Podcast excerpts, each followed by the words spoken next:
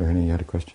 Uh, yeah, yeah, Maharaj, I was wondering about uh, passing uh, of Mahaprabhu's father. I mean, I read Chaitanya Charitamrita uh, a long time ago, so maybe I mixed up some facts, but did he pass to the, like, in early, like early age of Mahaprabhu? Mm-hmm. When he was much, much younger, and I was wondering if there's some correlation with between him and Nanda Maharaj, and you know, between Gaura and Krishna Lila, and why why did it happen in, in Mahaprabhu like that? Why you know why he was kind of left out with uh, his mother? Mm-hmm. Mm-hmm. It doesn't seem like happy happy situation. Obviously, I know it's Lila and everything, but uh, what's the correlation? What's the connection? Yeah, and I've never seen any in the Acharya's comments um, that made any correlation between anything in Krishna Lila uh, regarding Nanda Maharaj or Vasudev um, and the, uh, the, the the early passing of Jagannath Mishra. Um, of course, the correlation is made between them um, uh, and Jagannath Mishra as the father in each each Leela. Um, I believe both the correlation is made both between Jagannath Mishra and Nanda Maharaj and as well Vasudev. Again, the two the two fathers, if you will, of of Krishna.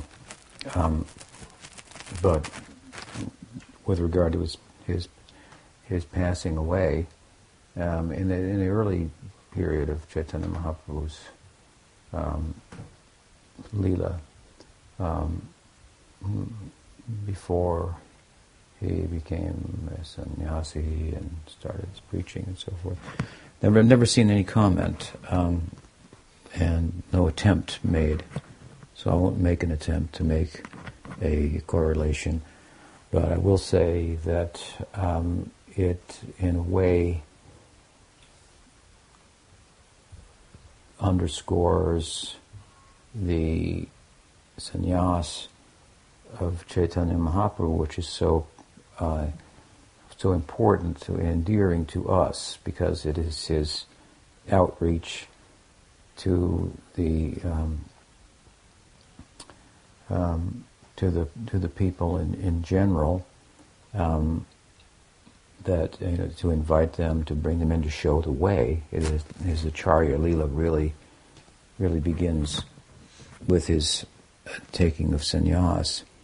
Um, and I say that because while it's it's not very dear to the inhabitants of Navadvip, um, it's very dear to us, and should be, to the point of uh, drawing us in and, and acquainting us with the teachings. There in the Sannyas Lila, you find the teachings to Rupa Goswami, the Sanatan Siksha, you know, the, the, the, the, conversion of Venkata and, and uh, Prabodhananda Saraswati and so forth, and uh, so much uh, preaching there. The Shikshastakam comes out, and so this is an this lila is about outreach and sharing. It's the better part of the Madhya lila, the beginning and the end, the Adi lila in Navadvip, and the end and the Anti Antilila, which so much corresponds with internally with Navadvip, hmm,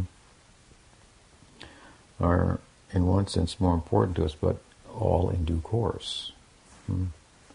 So, by understanding the teachings of Chaitanya Mahaprabhu Sudha Sannyas Lila, we, we find the way to enter into the Navadvip Lila, which does go through if you will, the Antilila and the internal life of Mahaprabhu arrived at, it would appear, through the exercise of Sankirtan, and um, which is which was the I often say the method to his madness, and the kirtan I think was uh, accurately, uh, as Bhaktisiddhanta Saraswati Thakur thought of it as, as more than just and, and, and in a traditional sense, but the actual canvassing and sharing the, the teachings and so on and so forth, which is which is a form of kirtan, obviously, and is so absorbing um, to have to present according to the time and the circumstance. And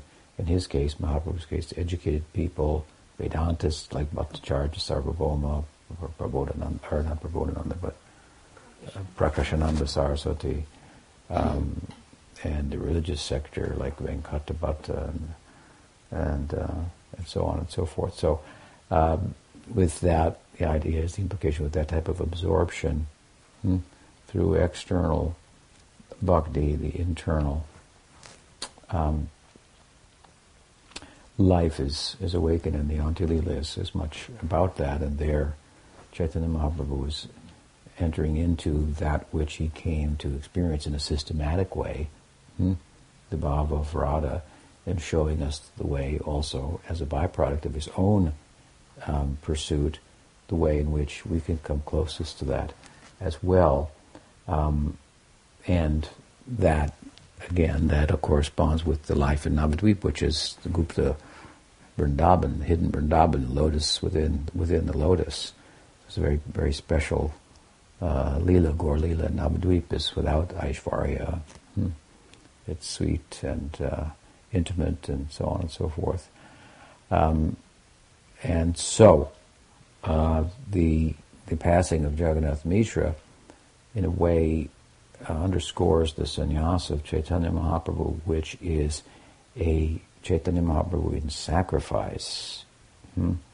giving up Nadia, giving up his mother, um, and his mother is a, widow.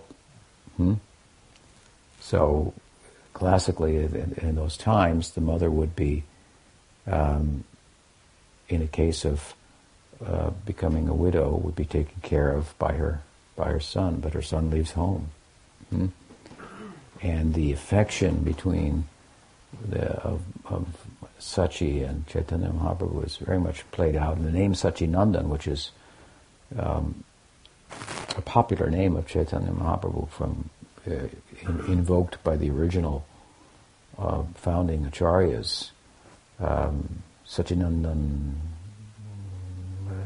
Radha Krishna Pranay Vikati Ladini Shakti Rasmada, uh, Sachigarbha Sindhu Harindu, and so forth. So, Rupa Goswami, um,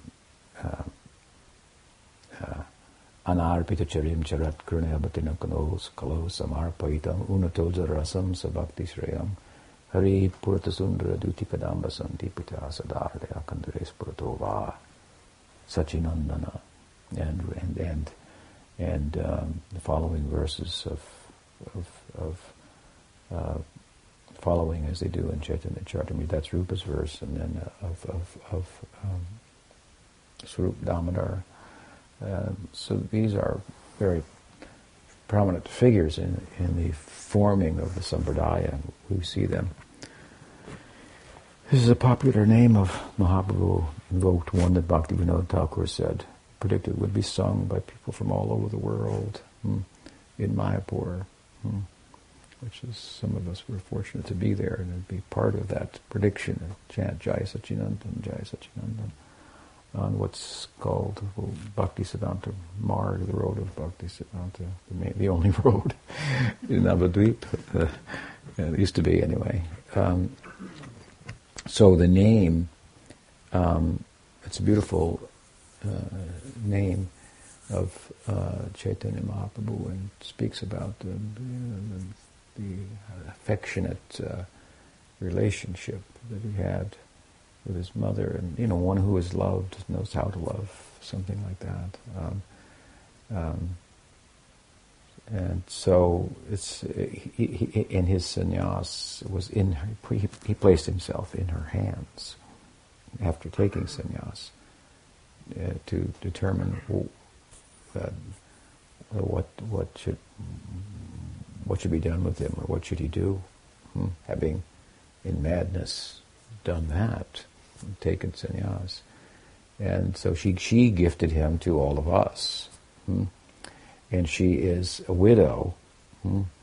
So it, un, it, so it underscores the measure, if you will, of the uh, the sacrifice. I mean, it's properly understood, it's quite a sacrifice for, Krishna to Chaitanya to leave his mother. I mean, this is not just the bond of motherly affection, but this is extraordinary. Uh, what Salya, I mean, you know, the, the, the, the, whole, it's analogous, of course, obviously, to the, to the uh, Krishna's leaving Vrindavan and going to, to Mathura hmm, um, for the meeting with, with Kamsa and so forth. And so, um, in, in, in Gaur of course, in, in Krishna Lila, Mother Yasoda doesn't really give her permission. I mean, Nanda Maharaj negotiates the scene, and you know, and he and he goes along with him to give some assurance to the Brajbasis that that he'll return,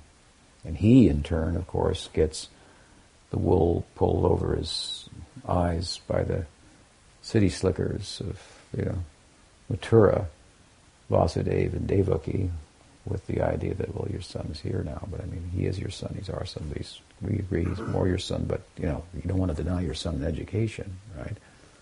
So he has to get an education. Sandipani Muni is here, and Avanti, and, you know, And so they kind of fast talked him out, out of it, and uh, he went back empty-handed, but his own um, depth of despair, hmm, was such that no one could fault him.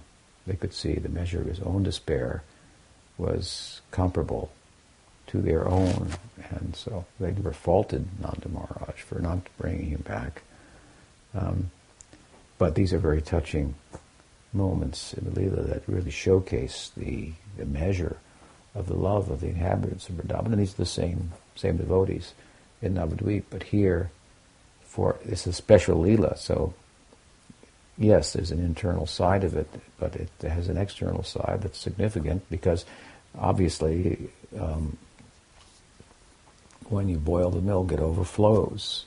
So when Krishna is boiling the milk of rasa to experience the fullness of it as Rasaraj and sees that in the person of Radha, the taste of rasa exceeds anything in his own um, experience. This is very peculiar to him, and and this is then a really a, a boiling of the milk, if you will, of of, of Rasananda, where you find the Rasaraj in somewhat of an existential crisis in terms of his being the Rasaraj. I mean, it's really quite peculiar to him to to realize, to experience this, that everybody, he says, worships me. Hmm. I mean, amongst the worshippers, hmm, as Prabhupada used to say, everybody worships God. And our difference from them is that we worship that she who is worshipable by God. Um, so to, for Krishna to, to realize this, to, to say everyone, I'm, I'm Krishna, I'm all attractive, so everyone is attracted to me. But I find myself attracted to Radha. Hmm, how to put that, you know, in place and perspective? What what does that what does that mean? Has everybody got it wrong? Am I, you know, am I the center or not? This is very, eh, very interesting um, theological, you know, thought that's coming from God Himself. Thinking, you know, everybody theology is about the existence of God, the nature of God, and here God is asking about his own nature. That's uh, and uh, and of course you know he reasons well that that um, that she drives him mad because something in him is making her the way she is hmm, that he can't access. And so he says, you understand, it is me. I, I am the center, but um, but I am so hindered hmm, in my position that uh, there's something about me that only she can access and understand, and so I'm attracted, drawn to by my very nature as Raj Raj to experience that. Um, so there's a boiling of the milk, if you will, uh, and then naturally there's an overflowing.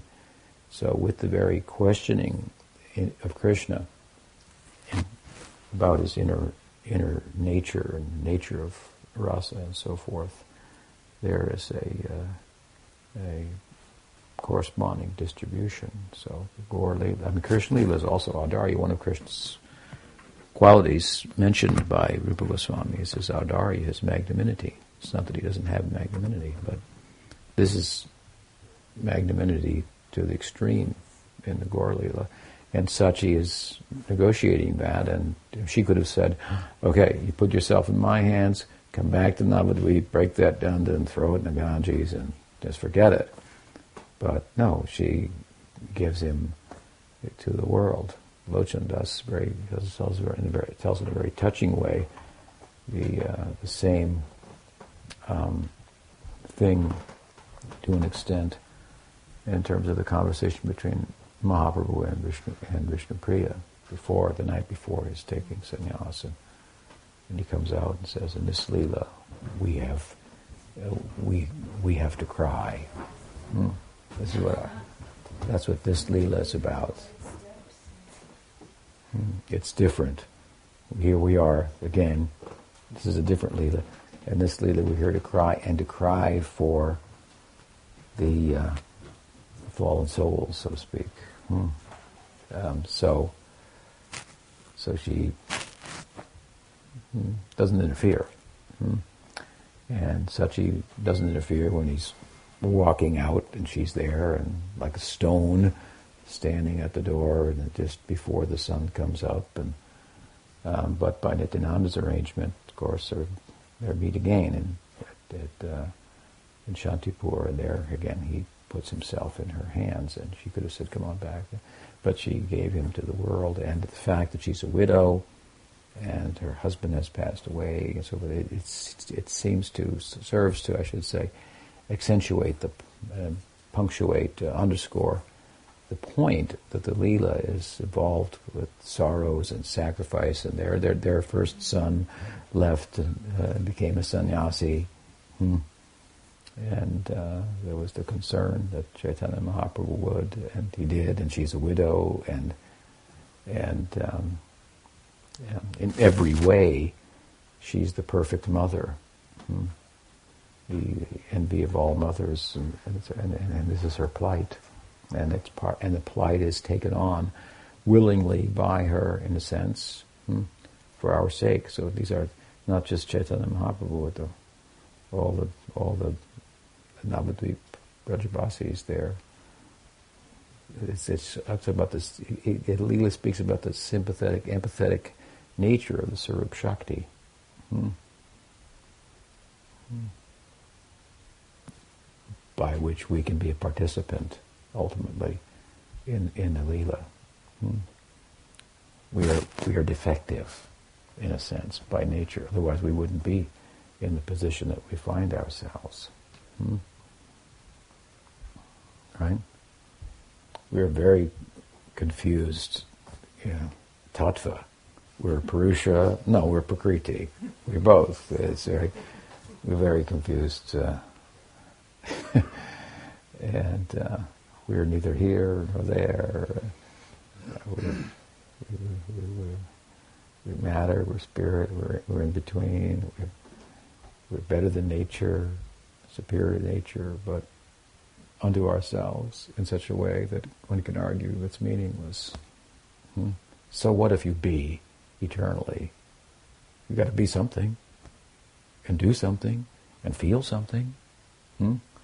and thus the impetus to just be is often overshadowed by that which the field, if you will, or the environment of material nature provides. It turns us into something more, hmm?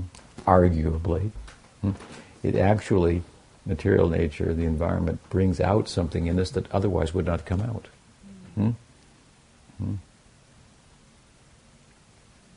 This is so, so, yeah, so there's a good reason although we often reason that we should that we are we are independent of matter. We turn matter on. We give meaning to matter, and so we matter and separate ourselves from matter. There's a good place, uh, there's considerable room for making that argument. We can make the argument. We should on in discussing Radha Tattva, the opposite. Hmm. Who cares for that? Hmm. to be eternally. Hmm? You got to be something. Be somebody. Do something. And feel something. You have to be a feeler, uh, a, a, knower, an apprehender, a, a doer. Hmm? So, the, it, this reality, if you will, that, that material nature brings out that's inherent in us. Inherently, we are, we have will, we're, we're an agent of action, we, we have the capacity to have qualitative experience and to, and to apprehend um, um, and know, but without an environment, as I often say, these qualities of the self, they don't come out. Because if there's no environment, there's nothing to experience, then there, there's nothing to do. There's nothing to know. Hmm? Uh, so when, when Shankar does away with the material world, hmm, he does away with all those things. And, all, and, and, you have a, a, reality that, if you think carefully about it, it's very unappealing. Hmm? Just kind of pulsating, contentless awareness. And the bliss constitutes nothing more than not suffering. I mean, it, it, you know, he, it doesn't sound that appealing, really. Um, and so, no, we, we say there, there, there is a Maya Shakti, and we sometimes we need to, to to glorify her. And of course, again, without that Maya Shakti, then these qualities in ourself wouldn't come out. So it's more. It's, it's that's why the Gaudiyas feel you're more fully yourself in material life than you are in Brahman in Brahma Sayuja. Hmm. At least the inherent, these inherent qualities of yourself that would not play themselves out in Brahman, where there's no material or environment, Maya Shakti, and no spiritual environment, Swarup Shakti. Hmm. And so you're more like you are in potential hmm, in relation to the material uh, nature. So. Hmm. I mean, we, this is a beautiful thing. I mean, this is this is a way if you can enter into this, then you can be happy with everything everything the material nature does. There's no problems, and so forth. And of course, then you take it further. You have to take the argument further, and it, it comes to what? The argument comes to well that this isolated self. Hmm, it's very it's very masculine the way it's talked about. Brahman. Hmm and uh, very uh, virile, the sannyasin, and, and, and, and so on. Um, it's rather rather cold. Hmm? Um, you know, you have the Western theology even separating the, the, the, spirit from the world. The world is profane, and the spirit is pure. Mortification of the body is was the way of the desert fathers. Hmm. You look pretty without makeup. but with a, I have a little. But that's, a, that's another story. But the desert fathers, the original, you know, monastics of, Christianity, they were very, they were like, their process was very um, their method was very, um, well, a mortification of the, is that the right word, of the spirit. Uh, very self-denying and uh, very jnani type, tapasvi uh, oriented, and many of the Christian monasteries as, as well.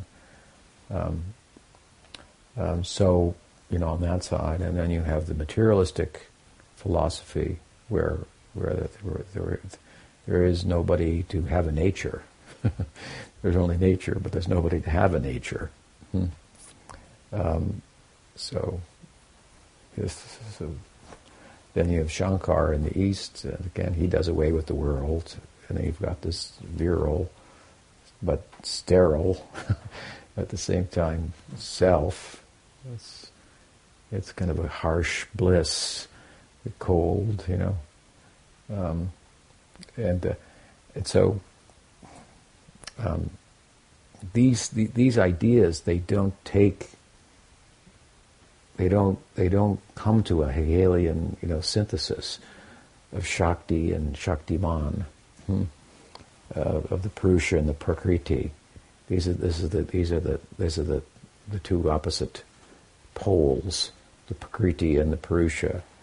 And you know, from Gita's terminology, for example, at one point we're we're we're we're Purusha in the thirteenth chapter. The self is the knower of the field, and the field is is that which is to be known. And so, um, so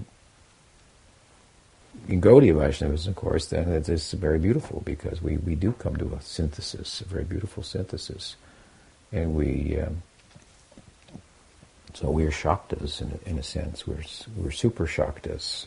We're bhaktas. We're super shaktas. So we, we worship the Shakti, and in, in material nature is a manifestation of Radha. Of course, the, the, the key is that it's it's a, she's a, a reflection. Hmm? Important point. So as much as you understand her as a reflection, then you can see her in the reflection. When you don't understand her as the material nature as the reflection of Radha, hmm, then you're pursuing what you could find in relation to Radha in relation to her reflection, her shadow only. Hmm? Hmm. And so it, it, it comes up short.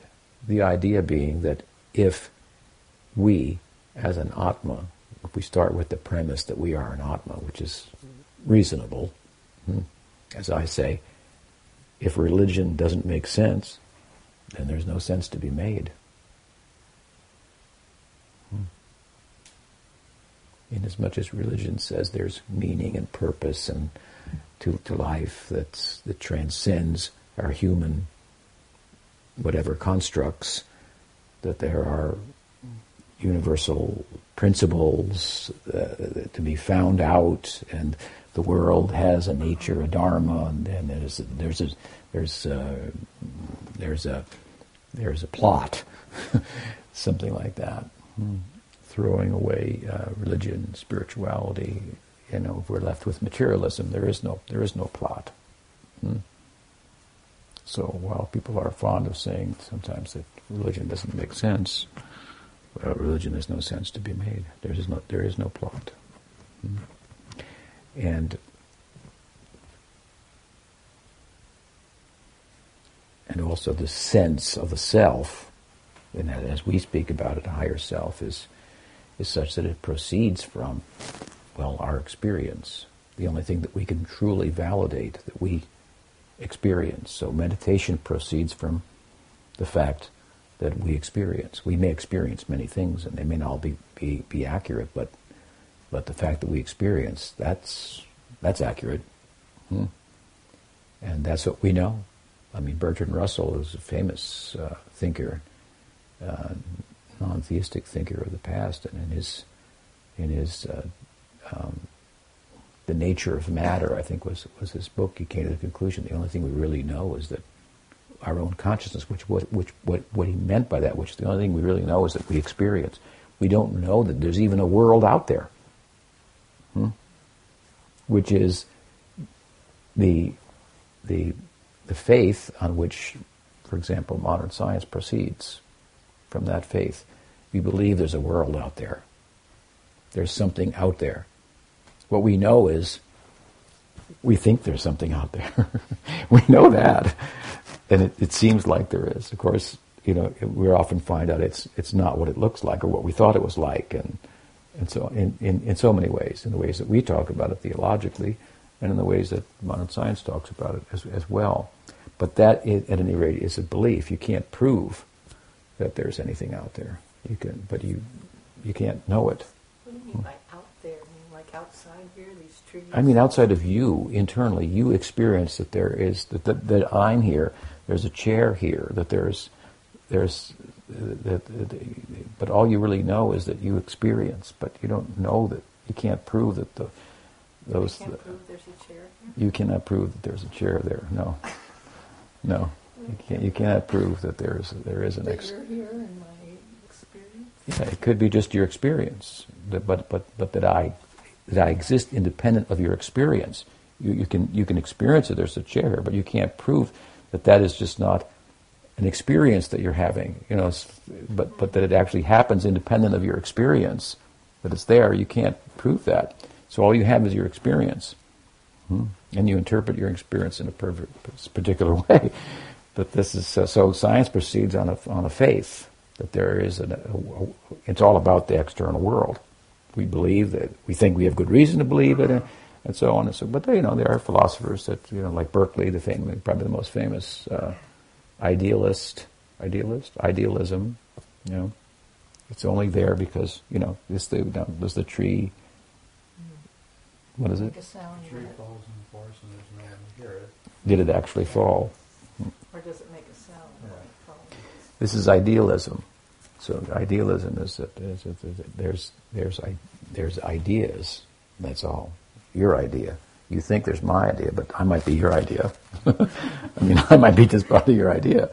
So, so the Vedanta seeks to pursue that which we know that we're we're a unit of experience. And what is what is it? What is that? What does it mean to be that? And so forth, which is something that's that's undeniable. It's the only thing that you can really you can confirm, so to speak. Your experiences may be wrong. and experience something to be something other than it is, but, but that you experience, that's undeniable. So in a, in a way, Vedanta proceeds from experience, and science, modern science proceeds from faith. Hmm? And so, that said, at any rate, um, uh, mit- mit- mit- we, we, we, we have a nice um, harmonization of this external world and the objective world and the subjective world, and, which is more important, and as I was speaking earlier, and so forth. And, and you know, it, it, it, comes to, yes, we do posit that there's a self, an atma. That's reasonable, as I've just, you know, explained briefly. Um, and, and, and we acknowledge that there is an external world, and we acknowledge that the external world brings out something in us that would not otherwise be brought out, hmm? and that that's good, but then it, that, that it's also problematic. We don't den- deny the fact that it's also problematic, because it brings out the possibility of loving, hmm? by being by enabling us to be a doer, an experiencer, by providing variety, difference, action. These are all parts of love, right? Hmm? Components of love: action, variety, uh, um, uh, and so forth. Uh, qualitative experience, um, um, but but we acknowledge that it it falls short. It falls short because it's a reflection. Hmm? Hmm? And meanwhile, we have the Godhead, right? Hmm? And we have the Godhead also being a person and moving and loving, as we were talking about. Hmm? And why? Because of because of Radha, because of the Swarup Shakti. Hmm? And it's not a problem. Hmm? So the whole concept of Leela. Hmm? It says that there there must be that if if there is material nature, if there is a world out there, okay, most people will agree. Shankar doesn't agree, Hmm? but you know we don't agree with Shankar. So um, we, we there is a world. Exactly what it is, it's very difficult to say. But what it's that's that's that's called gunamaya. Hmm? What it's constituted of, we, we, we can't. It's hard to say. We call it the gunas, and we go on from there. We have our description, but what it is, it's hard to say. But but it but it has another side, jivamaya. Hmm? Jivamaya is that it, it it's good at packaging things, and so it it's has a glitter, Hmm? but all that glitters is not gold. So it glitters and it attracts us and captivates us, and that's undeniable too. That we're captivated by the movements of nature. Hmm? Even though, as we say, we set it in motion, we're captivated by by that, drawn by that, and and okay, and it's okay. It's making us m- more than we are otherwise, arguably in one sense. Hmm? The way I'm talking about it, Hmm? I'm arguing differently than I always argue. Obviously, the opposite way. So so so we're we're all for material nature and, and people falling in love and everything. It's it's just wonderful.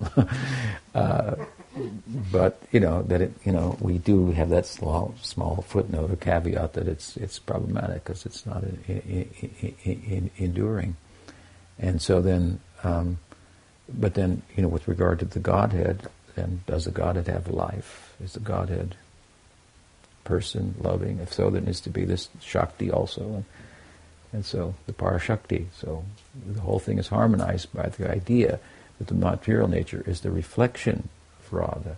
Hmm? It's, uh, you know, Durga's Radha, you know, turned around, backwards, something like that. Hmm?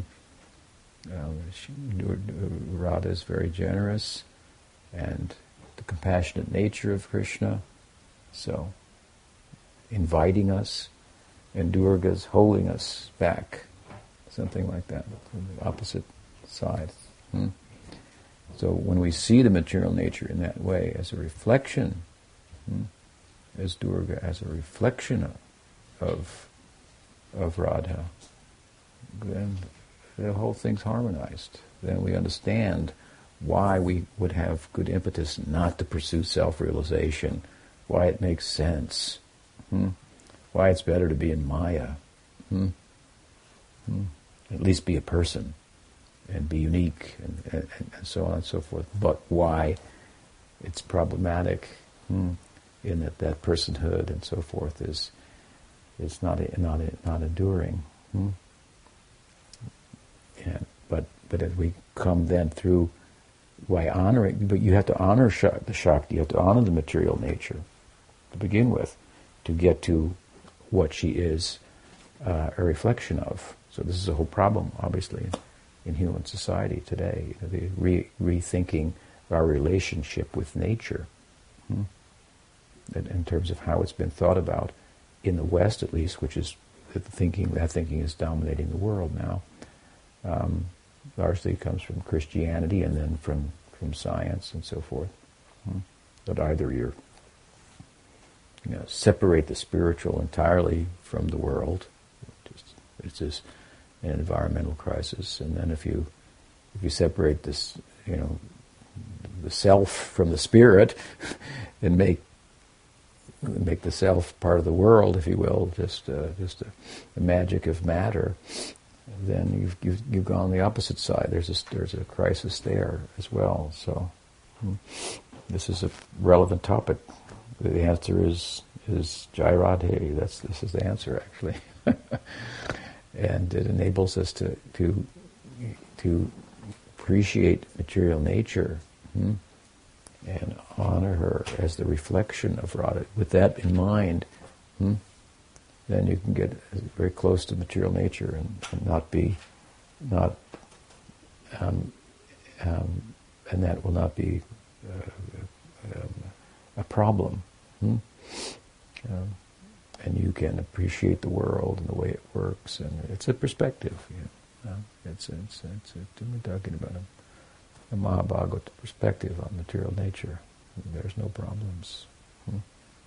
Hmm. This, this, is what the Shakti does, and it's good. Hmm.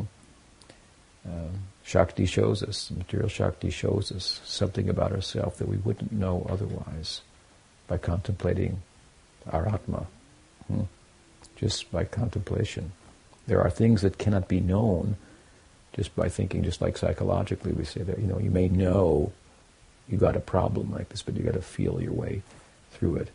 I can tell you, you are an agent of action. Hmm. I mean, but we, we only really know that because we, it feels like that. Hmm. Because of material nature, we can be feelers. We're like a stone. Hmm? Because of material nature. We're like a rolling stone. And how does it feel? Hmm? I know it's an old song, but uh, so how does it feel? This is a, this is a modern thing in modern. How does it feel? What about feelings?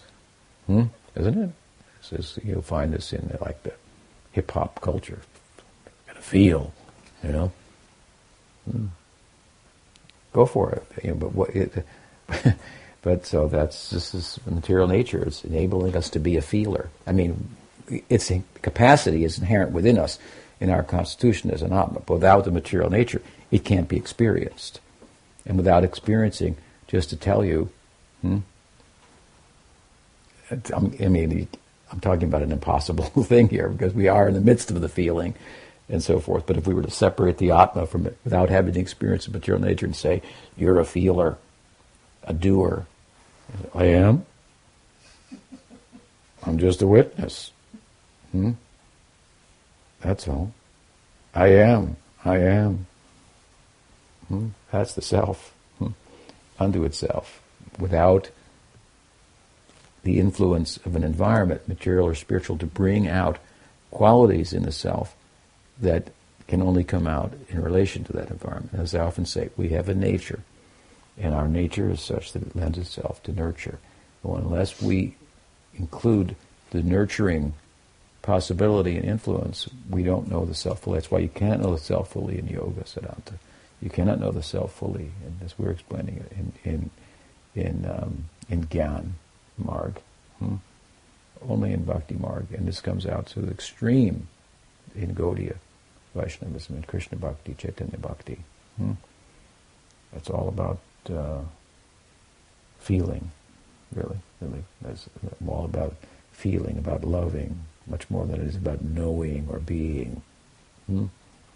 That's very extreme on that side. So because of the extremity on that side, we can we can appreciate, and Gaudiya Vaishnava this, it's better to be a conditioned soul than to be, Krishna doesn't say it in the Gita, he says better to be a tapasvi, better than that to be a yogi, better than a yogi, better than a tapasvi to be a jnani, better than a jnani to be a yogi, better than a yogi to be a devotee. But from the devotee perspective in Chaitanya Vaishnava, we say it's better to be a, a karmi. Hmm?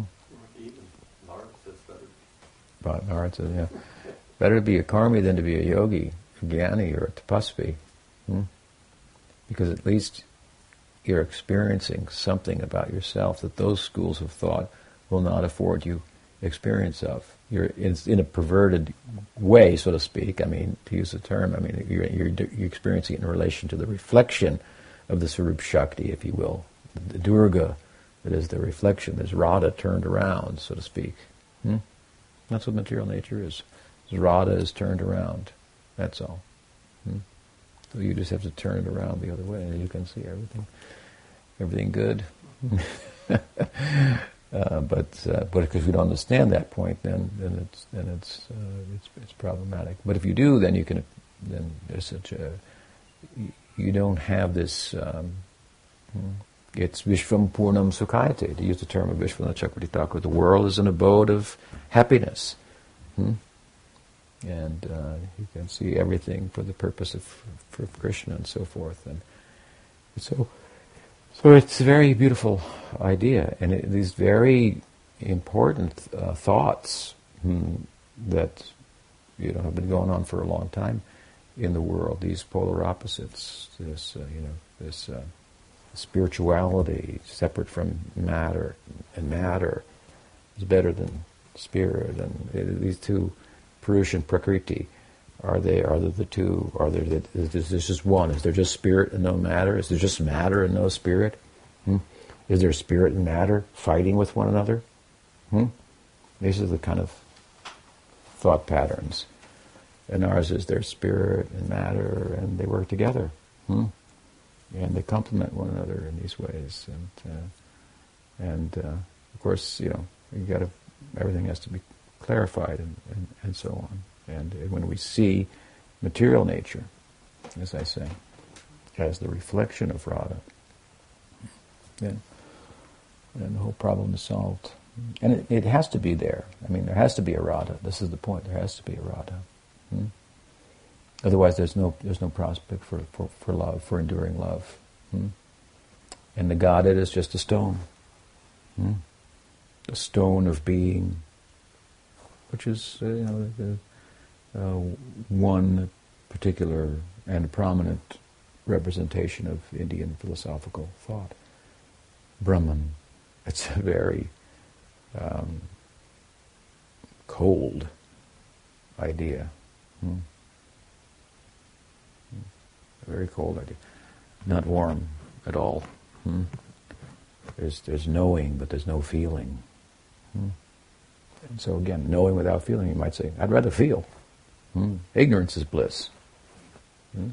There's no bliss in knowing that that what is suffering. There's no bliss in knowing what is suffering. Hmm? I mean, that's that's the, that's that's what the bliss of Brahman is: knowing what the, the what what is the nature of suffering, and then not because you know and really know, you don't participate in it. Hmm? And that's a poor excuse for, for bliss. So it's it's a very um, a very abstract idea. It's very foreign to our. It's not how we experience ourselves. I mean, is there anything to how we any reality to how we experience ourselves? Hmm?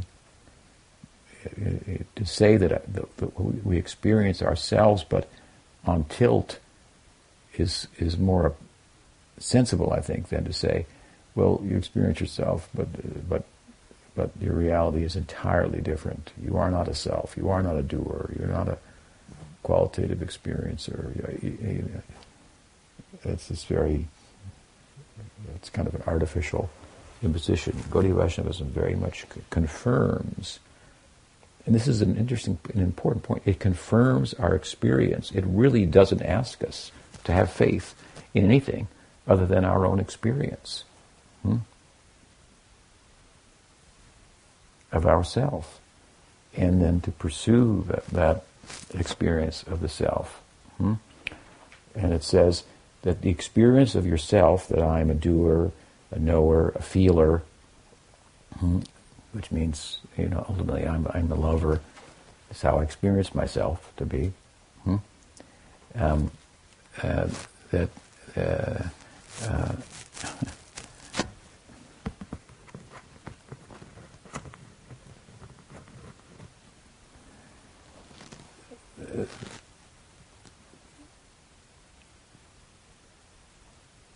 that we are that how we experience ourselves has something to do with with with what we are. That's not you know a stretch, hmm?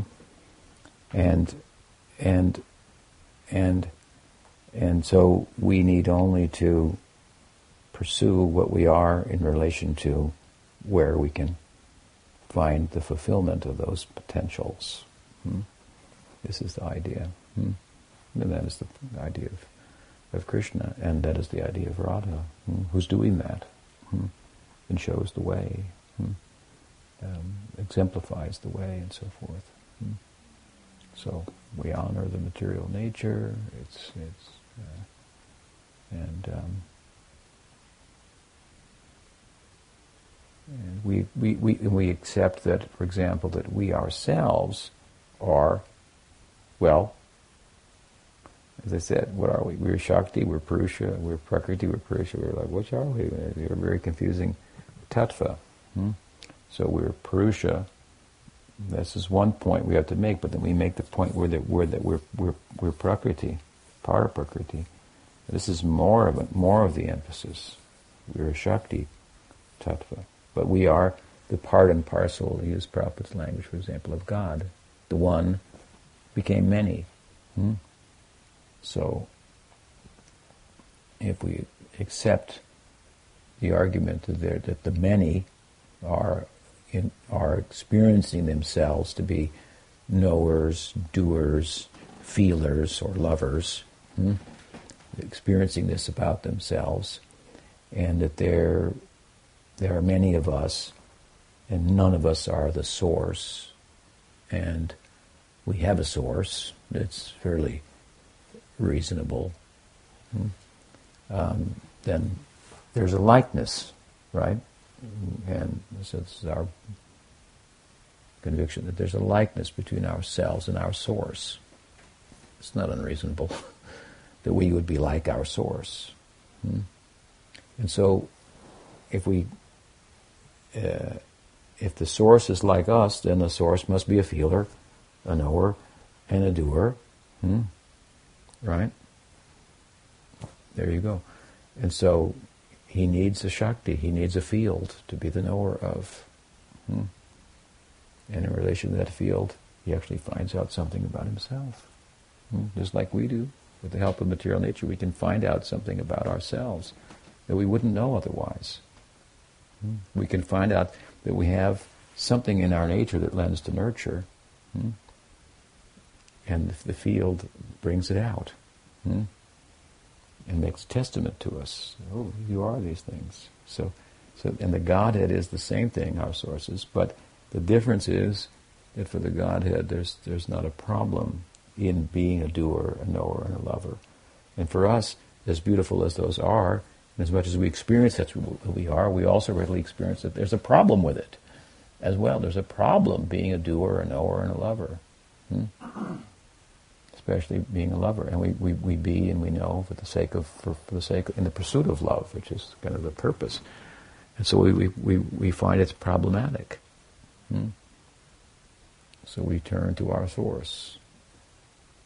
Why are we having a problem?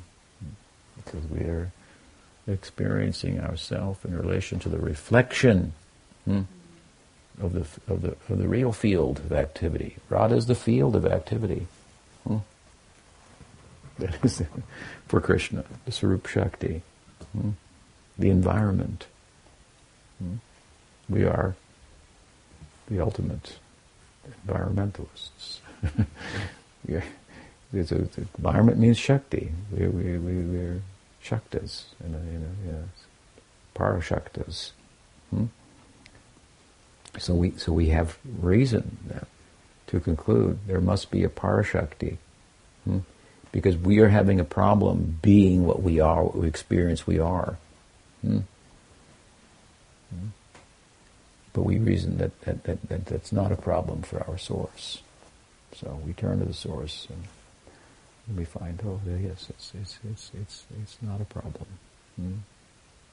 I mean, there are problems. Krishna has problems, that's sure, but they're not like our problems.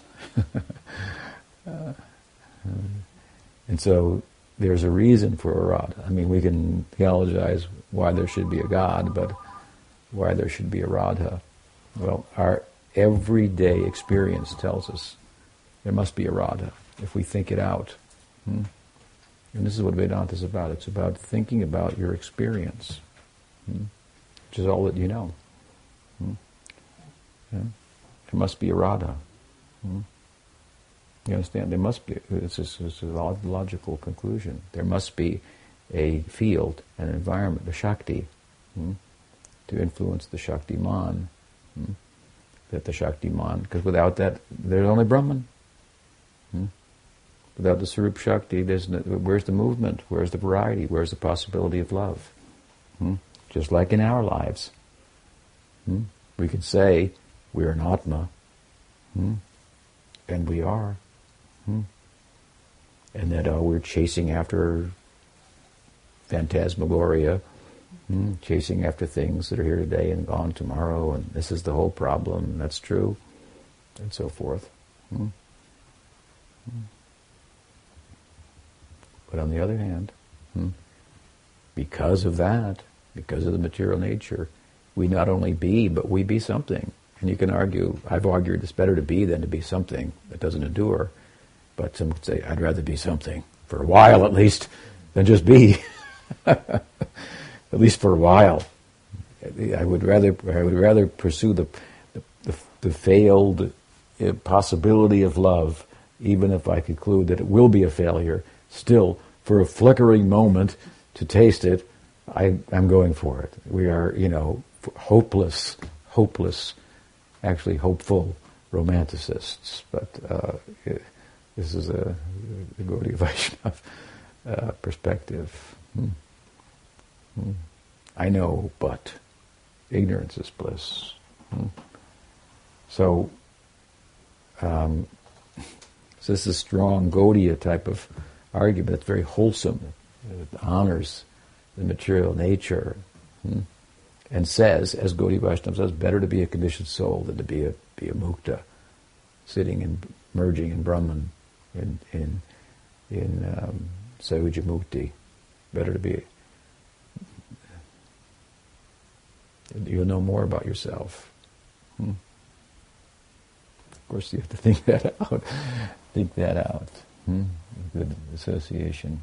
And then, as I say, you think. Yeah. This must be, hmm, this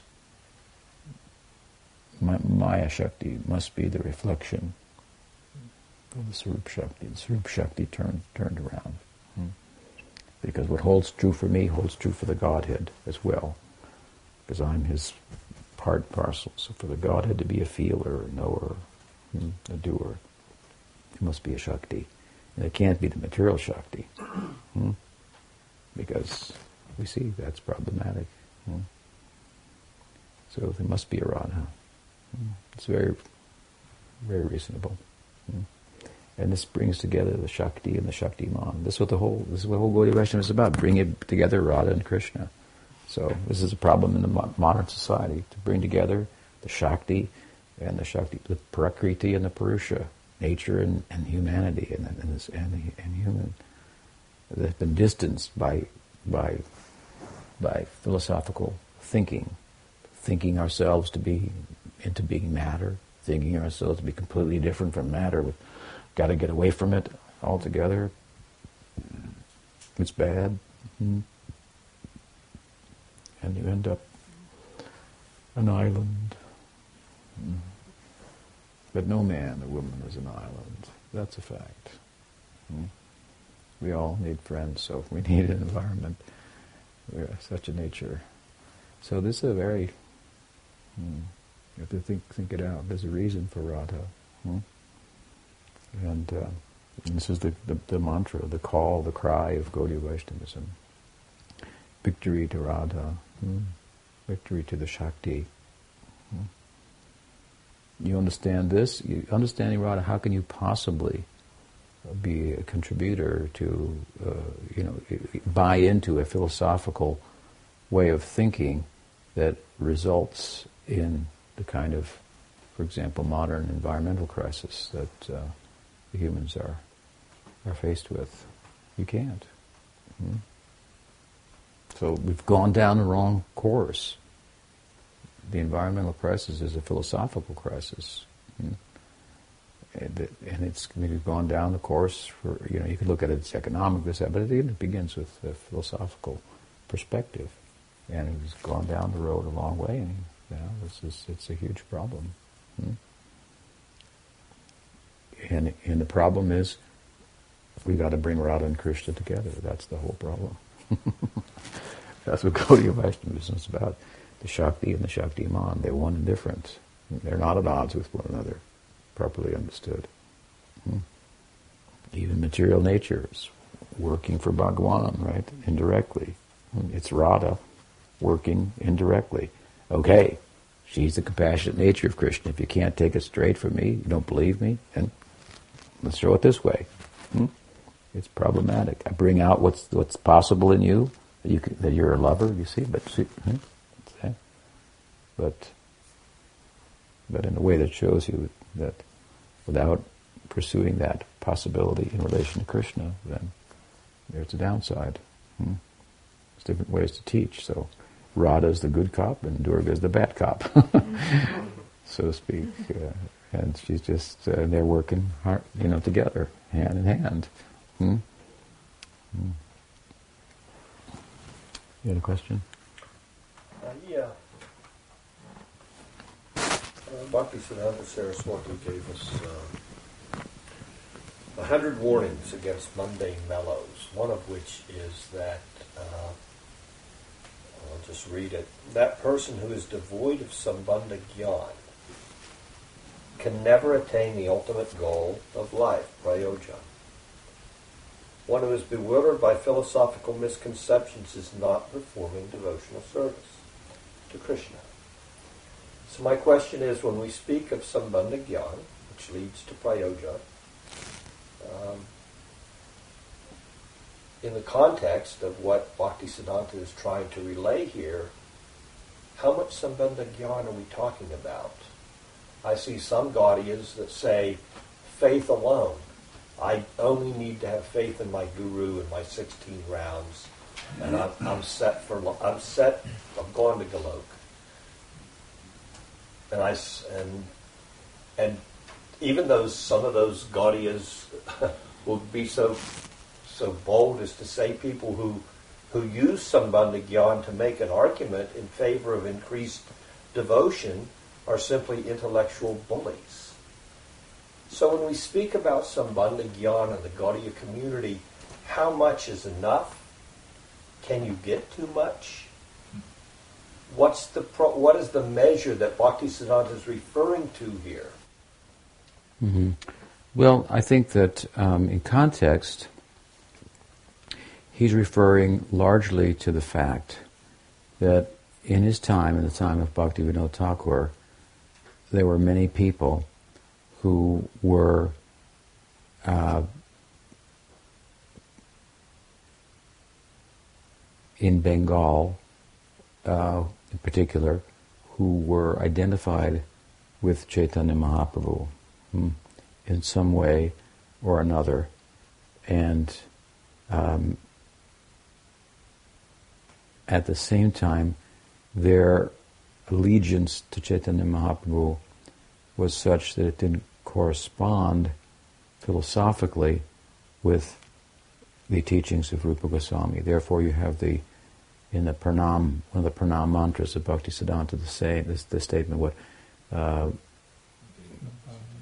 Rupanuga Viruda, Rupanuga Virudapa Siddhanta Dvantadharani. So Rupanuga Virudha hmm, Apa Siddhanta Dvantadharani. That he was Virud, he be, would become um, disturbed at uh, the identification on the part of someone with Chaitanya Mahaprabhu, religiously speaking or spiritually speaking, in a way that was in contradiction to the teachings of Rupa Goswami, who told us who Chaitanya Mahaprabhu actually is. I mean, he is the the uh, the main um, spokesperson, and particularly for the way. Hmm? That's why one of the reasons why we call ourselves Rupanuga because we follow the way Rupa. He is the Abhideya Tattva Acharya. Hmm? And so at the time, for example, you have Bhaktivinoda calling out a number of sects. I think he, he named 13 of them that all um, identified themselves as followers of Chaitanya Mahaprabhu, none of whom followed the Chaitanya Mahaprabhu of Rupa Goswami, who actually understood who Chaitanya Mahaprabhu was and therefore they didn't have the proper um, sambandha and uh, their their worship and their sentiment was not philosophically grounded in tattva in such a way that it would bear the fruits of the prayojan, the goal, the ideal of, uh, of even though they would often invoke the ideal of Radha praying and, and so on and so forth. So that's the context. And then you have many people also being born in Vaishnav families, and they're Vaishnavas, um, but they don't know any tattva. Hmm? This is the classic Kanishta Adhikari. Hmm? They worship Chaitanya Mahaprabhu. They don't understand who's a devotee, who's not, what what's what kind of what's a high devotee, who's a lower devotee, who to hear from, who not to hear from. They don't have any proper discrimination. It's more or less hereditary that they're a devotee, and um, so this was a problem in his time. So just to you know give it a context. Now you want to take it and apply it, you know, in this time, as is, which is which is um, important too. I mean, the teaching holds, but that's what it's talking about, kind of a soup of, you know, of misconceptions about uh, Chaitanya Mahaprabhu. Now you have a different situation. You know, you have a Gaudiya community that's been spawned internationally by uh, our Gurudev, Om Vishnupad, Bhaktivedanta Swami Prabhupada, and uh, largely who, who took the the idea of of systematically uh, teaching the Siddhanta, the Sambandha Gyan, the proper knowledge, that fosters ut, the practice of Uttam, Uttam Bhakti, and which in turn fosters the goal of Prem Bhakti. To systematically teach that, this was the idea of Bhakti Vinod Thakur, theologically and in, in, an organized way, somewhat analogous to you know the original Christian um, uh, theologians and setting up universities to teach you know what uh, the, the, the visionaries and and the theologians, the uh, Augustines and whatnot, uh, Aquinas of of Christianity. You know, they, they wanted he wanted to do that with Gaudiya Vaishnavism. That was Bhakti Vinod Thakur. Hmm? And um, and he gave the task, passed the task on to Bhakti Siddhanta Saraswati Thakur, who, so the conception came in Bhakti Vinod of doing that, and and largely in reaction to two things, in reaction to the in reaction to the state of affairs within Gaudiya Vaishnavism at the time, which I've already explained, and also in relation to modern thinking, modern influence, and modern observation and findings about the world. Hmm? Um, and this is um, also something that was in play, as I understand it, in terms of this Christian development of systematic theology and, and, and, and, setting up of monasteries to teach and so forth, that there were some findings about the natural world, observable findings, I think, from maybe, maybe um, Aristotle that came to light that caused the Christian faith to start to have to harmonize its heart, of faith, with the head of observations that um, then they had to, you know, think about the Bible in relation to some facts and and and, and so sort out kind of relatives and absolutes and so forth. And it's a similar exercise in the West that went on. And Bhaktivinoda Thakur was now interfacing with the modern times. Hmm, and um, I, I, would assume that Christian, Christianity had a lot of superstition around it as well, and much as it tried to douse out any, you know, drown out any superstition in you know miracles and this and that and witches and and whatnot with with with just one bigger wish, you know, one one bigger superstition or or faith or bigger miracle. That was the original idea. One miracle will trump all other miracles, trump all, and that's it. It will be done, you know. But it's still a belief in miracles. Hmm? So then, you know, to, to reason about it and, and, and, and, and strengthen the faith with reason, this came to be a necessity in, in the Western uh, school of revelation with some findings of, I think it was, as Aristotle, that the church had to look at, Catholic Church that had to look at and think about. And so the Catholic Church does that, you know, in an ongoing way. Hmm before they think about issues like like gay marriage and whatever, immigration, you know, or whatever. These are social issues, political issues, and worldly issues, and, and uh, evolution, for example. The church, the Catholic Church, is not doesn't take a, you know, seven days the world was built, kind of Protestant fundamentalist perspective on it.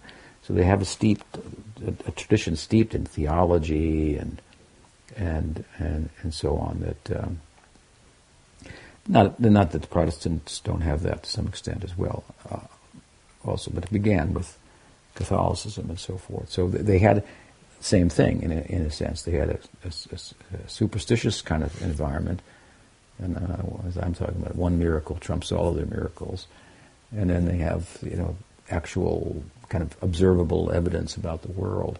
So in Gaudiya Vaishnava, you have all this superstition about Chaitanya Mahaprabhu, superstitious ideas that don't correspond, for example, that are dreamy and um, airy-fairy and problematic in that they're not following the philosophical insights of Rupa Goswami. It's a little different, but but then and then you, and also you have the so you have this a, kind of a, a tender faith in, uh, of Gaudiya Vaishnavism, and some of that because it's not well philosophically grounded. And then you have influence of modern uh, modernity and insights and so forth. And that's an important point to go off on for a moment because my conviction is the nature of the material world is that there are always new things to find out about it. Hmm? So, what you and what you find out today about it may find out you might find out to be different as you go on. It's endlessly mutable. So there's always new things to find out about the world, which then you adjust your spiritual thinking in, in relation to. And this has been going on for a long time. Hmm? I don't think they're going to stop. Hmm? Um, so, so Bhaktivinoda's dealing with a very unique person in the history of, uh, of Gaudiya Vaishnavism. And, uh, and the idea that came in him to more or less start these, you know, some systematic way of teaching the Sambandha Gyan, hmm, basically. Uh, proper philosophical understanding, and that also in consideration of modernity, modern findings and thinking, and you know whatnot, and empirical, observable evidence, and uh, how do we deal with that if it seems to contradict our old teaching? Our teaching says it's Kali Yuga, but according to modern findings, there were dinosaurs. You know, so all right, you know, you can do about that. So these are things you got to think about, uh, or it's it's worth worth thinking about and harmonizing. Bhaktivinoda was doing that. Hmm? And then he gave the task of giving shape to that to Bhakti Siddhanta Saraswati Thakur, who did to some extent in India and started to send send, you know, missionaries to the missionary countries was his idea to send the missionaries here. English, we'll send our missionaries there. Is, you see, he was, he was, he was playing off of that. And then as he gave some shape to that, then, uh, then Prabhupada Bhakti, Bhaktivedanta Swami Maharaj took it all over the world, hmm? right?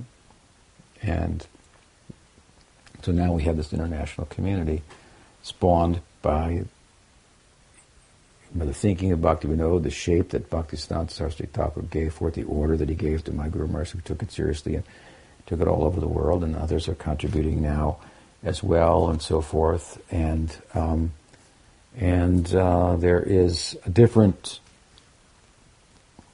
environment hmm, than the, than the one in which that statement of Bhaktivinoda Thakur or Bhaktisiddhanta Saraswati Thakur came out. But does it apply? to the present environment? And if so, how?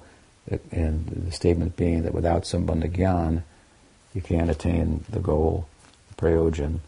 And the question is, how much Sambandha Gyan and so forth, because some people seem to have more than others, and, and then, then some people, as you say, who have more than others are just accused of being intellectuals rather than devotees, um, and, and so forth. Well, I think um, that it does apply, and um, and um, I think that the there is such a thing as religious fundamentalism, and it is a problem.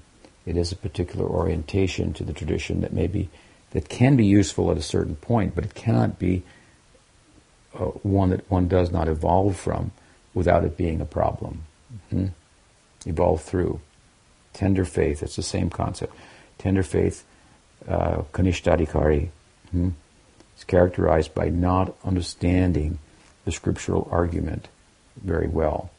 They have faith through association and a little bit of the basic argument and so forth, but um, you know a lot of people are troubled for wanting to know the truth, and then they find a truth that works with them psychologically, called Gaudiya Vaishnavism, and they're not interested in the rest of the philosophy or applying it. They're just happy, how I know, okay. And I just go on with my life and dress up like a devotee, and events like this are 50% social, to be honest with you. Hmm? And uh, you can come late for the class, and you know you still feel fulfilled because you met other people. And I don't think that's necessarily the best best thing, um, but um, because you need some philosophical ground here and understanding to apply ourselves. Um, and um, and we are quite uh, radical people. A false dichotomy was presented to me the other day, and you wrote to me something about it as well, without identifying it as such. Someone had written a paper, and let's say it's directed towards the disciples of Prabhupada, who experienced him and who, who preached in a particular way. Hmm? And in the context of his preaching, made certain comments about social norms in the time of the time, like let's say like about homosexuality, about women. What's another one? Um, modern science or something like that. I'm halfway through it, yeah. Okay. Whatever. Yeah. So, um, and so the, the paper was presented as Prabhupada's disciples have to decide whether they, whether his, he should be represented as a as a kind of iconoclastic revolutionary who stands by the truth no matter what, hmm, and is not swayed by modern changes and and uh, influences and and so forth, or whether he, he, he whether he, wanted his disciples to morph into being warm and fuzzy and friendly and getting along with people and therefore softening on certain positions in order to get along with people that that they might get more of a standing in the world. That that was the paper, and obviously the author felt you know that the latter was really the problem, although he's presenting it as if these are the choices. Which one? I don't know. You know, but just the language with which it's presented, you know what he thought, or she, whichever it was. Um, but the whole thing is is um, it's a, just a false dichotomy is presented. It's a false dichotomy. The, the, the, the false dichotomy is either we're going to be iconoclastic, revolutionary, or we're going to be just this watered down, you know, uh, feely, feel good, you know, get along with people type group. And in, in, in the, the idea was, well, if you if you if you if you support gay marriage, or that women could be, you know, gurus or something like that, you know, um, then that's the, that's the one side, and and then the other side is you know you don't do that, and then there you're this revolutionary group standing for the truth. But I mean, it doesn't matter if you if you if you if you say if you if I say I think that gay marriage is a good thing, hmm, and that it should be honored, and I think so because I think that sexuality is not bad. It's not a sin to be sexual. I mean, it's we're sexual beings. We exist, in materially speaking, because of sexuality. But, but, but without its regulation, without harnessing it, then it will be problematic to pursue all that we can be. Hmm? And all that we can be is not, you know, I've got money, I've made a lot of money, I've got lots of money, Therefore, I should be elected. Hmm? right? That's what it means to be successful and happy, have money. And I can fire people if I want. and I can hire people if I want. Whoever I want, and I get it done. Hmm? Yeah, you know. I'm fabulous. Yeah, because I have money. That's, you know and millions of people going, yeah, yeah, hey. I mean, and then the other side of it is, you know, I mean, that person's not very good at maybe example of that, but but just have a sex, successful sex life. Of course, you can buy that, you know, to some extent too, I suppose. So if you have a successful sex life and you have money, your life is successful. You, have made it. I mean, there's a there's a lot of uh, thinking to that, you know, along those lines, right? And um, and so we don't agree with that. Hmm? The Pope doesn't agree with it. um, and uh, and it's not a hard case to make that just having money is, you know, is uh, is, is, is is is not what constitutes success. And having a having a successful, whatever that means, sex life. I saw an article the other day written by a lady who went to school in Chico, California, which is, it still is, but in her time, it was called by Playboy, Playboy magazine the party school of America. Hmm? And so she was talking about how, how, what a party environment it was, and how it was so nice because what was fashionable is that if, if, if, if I had a a um, a significant partner, and I broke up with the partner, hmm? and then my friend had a hookup with the partner, my ex-partner. That was real fashionable, and then you could get together with your friend, and you could both talk about the partner, you know, and know something about him, and you could bond on that level, hmm?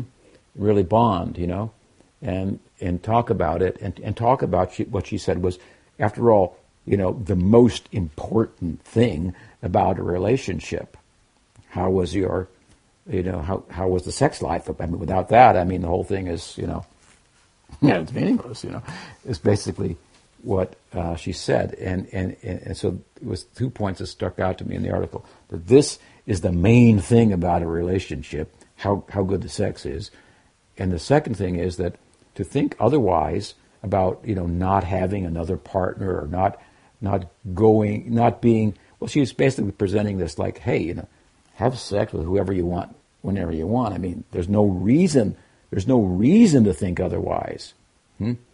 To think otherwise, she was implying, which would often be, you know, religious reasoning why you shouldn't doesn't make any sense. Religion doesn't make any sense, as it was kind of the implication what makes sense is, hey, you know, be who you are and feel what you feel, and if you feel it, you know, do it and don't be inhibited and so forth, and um, and uh, don't be re- re- repressive and so forth. I mean, so uh, I, I, I, thought, well, this is how some people think. A lot of people think like this. It's interesting, um, but we think that that that sex life. We don't think it's a bad thing, but we just think that that in order to, if there's an atma, which we make a good case for, to realize and experience that that that, that, that propensity for uh, uh, uh, sense indulgence needs to be uh, uh, harnessed. And I think it's universally accepted uh, on some level. even that lady probably on some level thinks it needs to be harnessed. So it's just where you're going to draw the line. Hmm? We want to draw it in a way that conforms with teachers of our past who have experience of what we want to experience. Hmm? and they have, you know, talked about it in certain ways and set examples and so on and so forth, and and in different and about it in different ways also, different times and in different circumstances and so and so on. So we feel that you know, yeah, that the, that it should be uh, regulated in such a way that that hey, how about like this? Like two people get together and they stay together, hmm? And have a, a, a bond that exceeds just uh, the, the, the, the, the sensual intimacy that the bond affords and that people need uh, often to feel whole and, and so on, but it exceeds that. Hmm? It exceeds that, exceeds that uh, in, in, in a number of ways, and and um, and it's in that in, in if they're members of our faith, we think in a way that that gives them strength through emotional strength to pursue, you know, the more hmm? the much more, the spiritual um, reality. Hmm?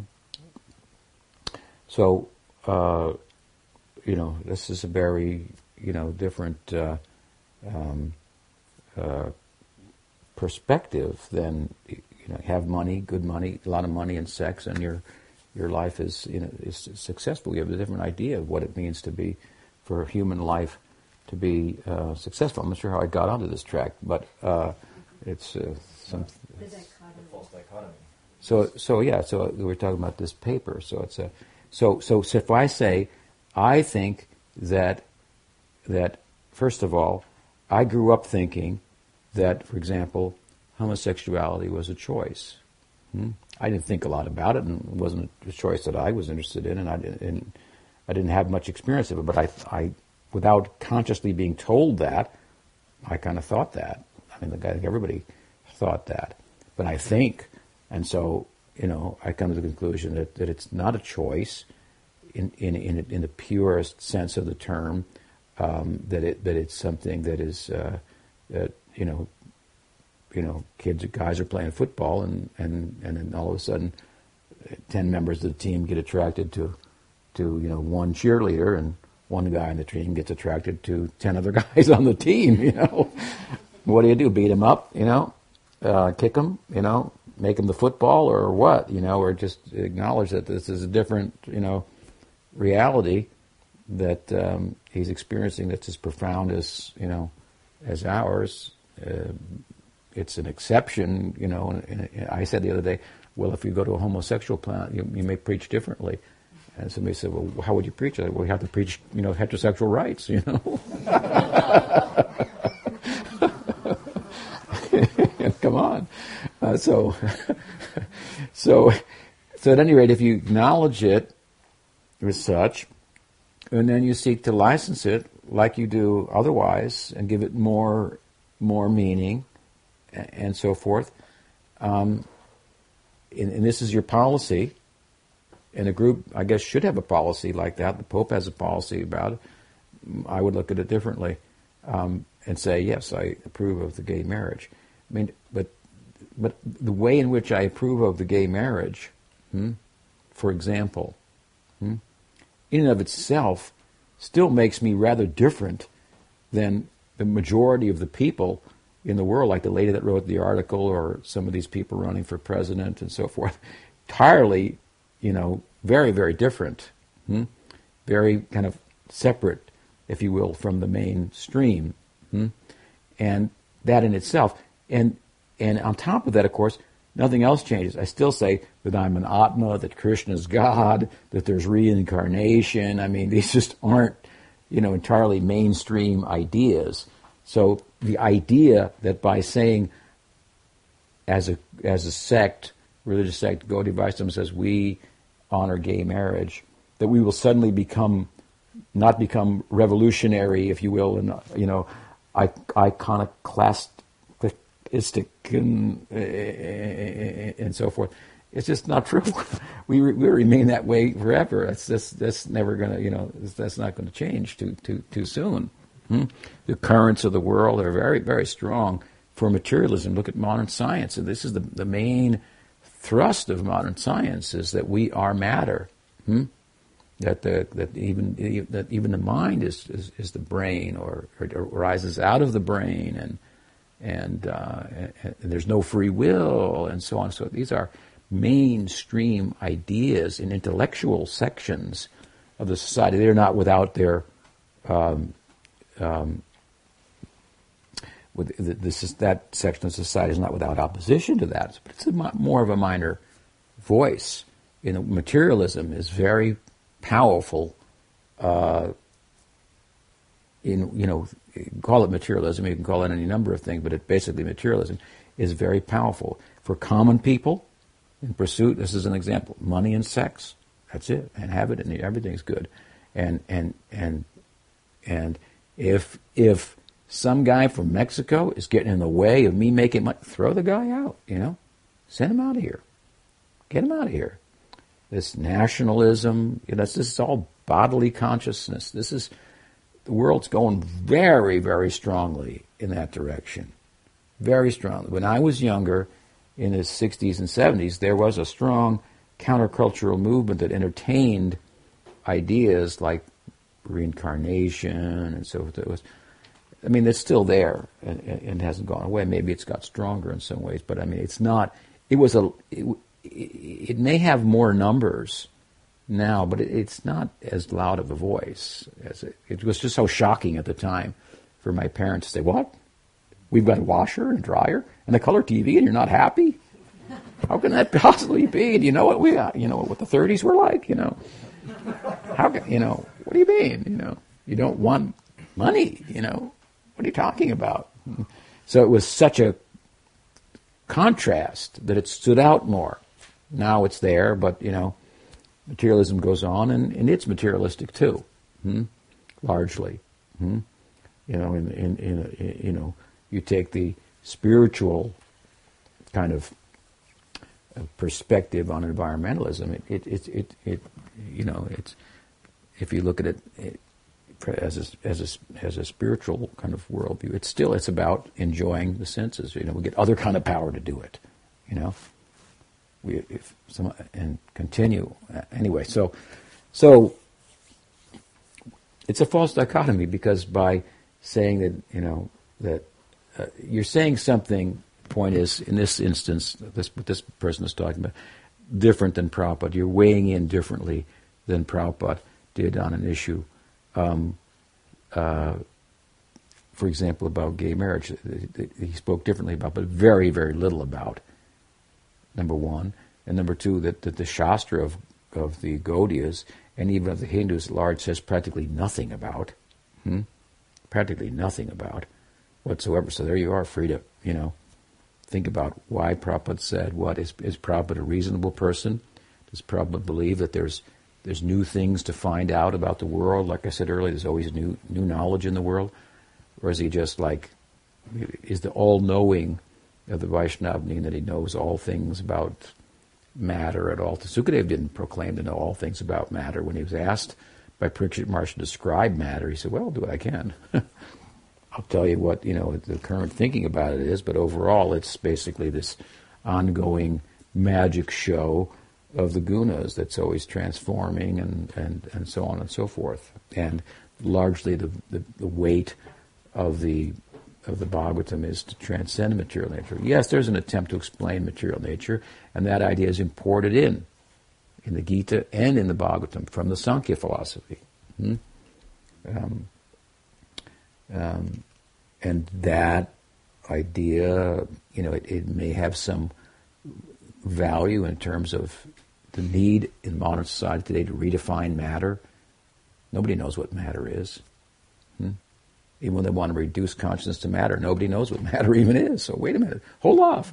Before you want to reduce me to something, what is it that you want to reduce me to? What, what is matter? Hmm?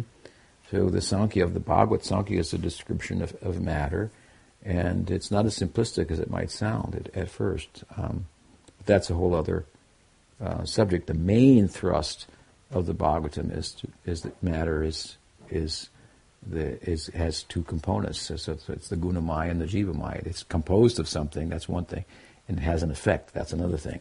The effect is the jivamaya that it bewilders the jiva from the, the fact that it's an atma. Hmm? Um, so we're back to that. But um, at any rate, the paper is a false. Basically, it's a false dichotomy, and and it and it and it doesn't leave room, really, for the idea that that there can be new findings about the world. Uh, I mean, you take we talk about homosexuality as an example. Homosexuals themselves, um, forty years ago, thought they were weird. You know, You know, they thought they were dysfunctional people that you know were meant to be on the fringe of the society because that's where the society pushed them to. And then they, you know, so what speak of other people thinking like that? But, but observable evidence that, for example, they can function like anybody else, you know, and better than in some fields. Well, that are you going to just ignore that? Do you think Prabhupada would just ignore that entirely? hmm It, was there any place for reasoning and adjusting thinking about relative issues hmm, in relation to the Siddhanta? I mean, I think there are many examples of that happening in the Sampradaya over the centuries. Prabhupada himself did it. I mean, you know, the same argument could be made. Bhakti Siddhanta Saraswati Thakur opened 64 monasteries, 64 mats in India. Hmm? And he had a number of women disciples, but women weren't allowed to cook in the temples. You know? And it wasn't an issue. It was like, yeah, women shouldn't be allowed to go in the temple. It was Indian, you know, thinking at the time. The, women had their place, and the Brahmin men had their place, and whatever it was. So he, you know, he he it wasn't a, society worked like that. So it wasn't like a revolutionary, you know, thing. But then coming to America, Prabhupada got women disciples. He saw they were competent. They thought differently. The American society thought differently about the place of women. Even then, it was backward compared to now, but still it's different. And so he had women cook, and they cooked good. hmm? There's a famous story where Prabhupada was sitting in Mayapur, and one of his godbrothers came to visit him, and for lunch, and there was one of his disciples, I mean maybe Malati, was cooking for Prabhupada, and she brought in and she cooked it, and she brought it in and served it, and Prabhupada could observe, I think, in his godbrother, like, what? I'm going to I'm going to eat something cooked by a woman. And Prabhupada said, You see this girl? Hmm, She will cut off her arm for me, and I will cut off mine for her. No. Something, was it? Well, he said, he said, uh, yes, she cooks for me, and in return I give her nothing but trouble. Uh-huh. But I'll tell you this, she would slit her throat for me, and I would slit mine for her. Yeah. So, you know, this was like, uh, I, in, in, in, a god brother of mine opened a temple in South India, and one of one sannyasi from another moth hmm, came and visited, and he was taking the prasad there, and he said it was very nice prasad, and and my god brother said yes, um, such and such Devi cooked it, and the guy almost like you mean I'm eating food? I'm a sannyasi cooked by a woman, uh, uh, you know. And you know, it, it, sounds really weird and all, but there's a thinking about it too that's that's wholesome, you know. Um, it, it, you know, it has its it has its place. I don't want to go into that, but it has its place. That a sannyasi is such that you know he he is aloof from the women's society and whatever, you know. So, uh, so anyway, but Prabhupada went to a different planet, you know, and in the, in, in, in, in the Americas, and he found that people did things differently, thought differently, and he worked with that. And his women were cooking in the temples, and they did most of the deity worship, hmm? and they're good at it. And and take a look, you know, you look at Prabhupada's temples, and look at the standard deity worship, and it puts the India worship to shame. Hmm? Shame, and so many temples, and Gaudiya temples included, and temples of Rupa Goswami and Jiva Goswami. Hmm? I mean, thousands, hundreds of years later, and so forth. He had a very high standard of deity worship, so you, you can't argue with you know with success. Um, and so, but I mean, it's an example of something, just one, of Prabhupada doing the opposite of Bhakti Siddhanta, hmm? given the time, the circumstance, and applying the essence, and understanding the essence and understanding the principle as opposed to the detail, hmm? adjusting the detail to deliver the principle. Hmm? So that is um, that is uh, uh, what's required, and then to answer your your question, how much sambandha and so forth, I think enough that your practice and understanding doesn't turn into a, a fundamentalist orientation to Gaudiya Vaishnavism, that it's not being taught in that way. It may be one thing that you have kind of fundamentalist or kanishtas, you've got to start somewhere, kind of, you know. Uh, but, but, but it's not, that's not being institutionalized, and the philosophy is being taught um, progressively so that that doesn't happen, which, which inevitably turns to sectarianism, hmm, which is is very problematic and very very contrary to to to Gaudiya Vaishnavism, that is so um, uh, that, that, honors diversity. I mean, it, it's very much a, a, sect, a teaching that honors diversity within itself, diversity of sentiments for Sakhya Rasa, Madhurya Rasa, Vatsalya Rasa. And if we see Vatsalya Rasa in the Vallabha Sampradaya, we honor it there as Rupa Goswami has and so forth. Um, and um, and uh, you know it, it, it accommodates Brahma Sayujya if you want it. it. It acknowledges it as a real spiritual attainment. We have no interest in it, but it, but it acknowledges it. You know, you take Advaita Vedanta, it doesn't acknowledge our our prayojan. It doesn't at all. It says, yeah, all yeah, Gaudiya Vaishnava is great. It's so great, It's so nice. You know, it's another way of entering into Brahman. That doesn't sound very good to us. You've just denied our prayojan, you know, the, the, our ideal that it even exists. You know, you're saying it's only a means to an end, which is your end. You know, we give you your end, kind of. We do. We don't agree that we don't agree that there is no atma, individual atma. We do that. We agree that the atma can identify with Brahman in such a way that it thinks it's it's no longer you know it's Brahman, or feels like it is, or something like that. But it's a, there more finer points. We don't agree that there's no world, hmm. but but at any rate, we you can have your Brahma Sayujya. We'll name it slightly differently, perhaps, but um, we're very accommodating. Hmm? Um, and what you want through the Sambandha is that what you get is Saragrahi Vaishnavas. So Saragrahi Vaishnava means a Vaishnava who is essentially a Vaishnav, hmm? understands the essence and is in in, in a living way. And there's a, there's needs to be enough Sambandha Gyan that that is what leads the course, leads the group, and infuses the uh, the group is thus infused with that, and and so it you know it's not like how much on this tattva or that topic, how much jiva tattva they have to know.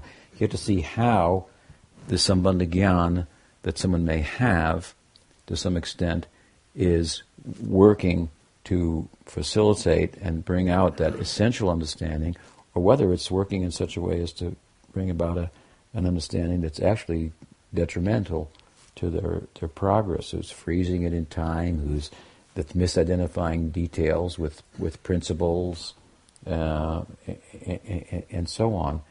And, um, you know, there's a lot of that. There's a lot of that, unfortunately. And, and it's, it's like a Gaudiya Vaishnava is very much in isolation also from the world and the thought currents of the world and an inability to, to interface with modern thinking and, and and um, and and have a place there and so forth, uh, because you just call the world Maya. You know, I mean, uh, someone said the other day that this sannyasi said that uh, I give millions of obeisances to any sannyasi who could possibly live in, in America. Women there are just, you know. I said, I'll take them. millions of obeisances, please. Start right now.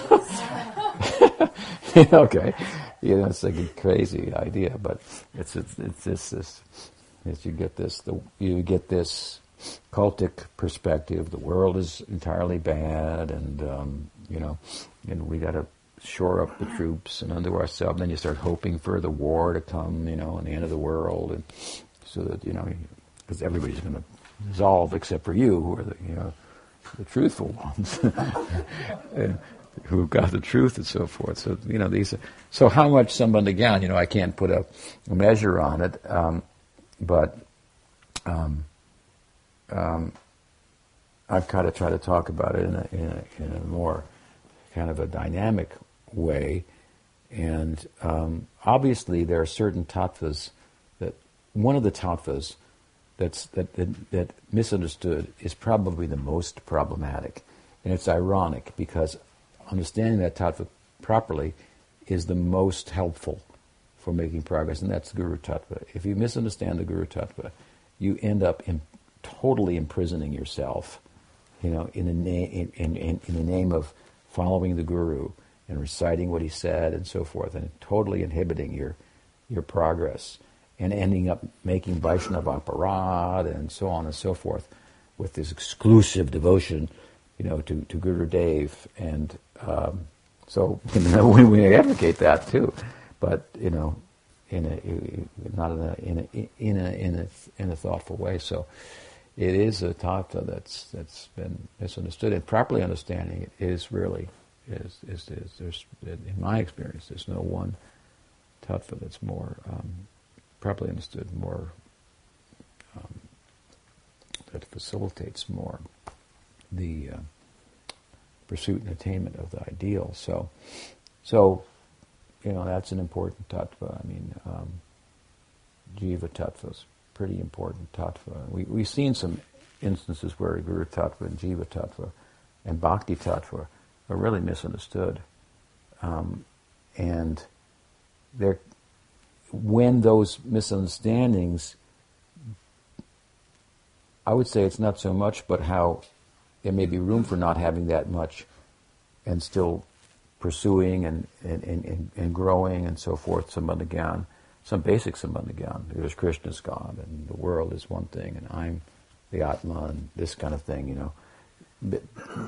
Chaitanya Mahaprabhu, why he came, or whatever. So, uh, not that everybody has to be a big philosopher or anything like that, but but when certain tattvas are in, within the Sambandha Gyan are misunderstood, and then they become, you know, a, a, a, a, foundational stone to the house of bhakti that you're you're trying to you know that you're trying to build, then then it, then it, then it becomes a problem. Hmm? And we see examples of that, and it takes person to see to, how how problematic it is. But I can tell you, it's super problematic when that happens. It's super problematic hmm? in terms of those who who embrace those wrong ideas and and then they become opposed to the right ideas. They have no no sanskar for understanding the sun, the Siddhanta properly and going in and, and they're, they're in opposition to it. It's a big problem. I'm sorry. So that's my answer. Go ahead. But to that point, uh, so is the statement saying that the prayojan cannot then be attained, is that just um, you know hyperbole to, to, push the point that sh- you know misconceptions should not happen, or is it practically the case that we find that in in in lineages that are that are apasiddhanta, have apasiddhanta within them, or that there is no attainment? Is it is it true that we practically find that these kind of misconceptions lead to the lack of attainment? Is, is that what we find to be the case?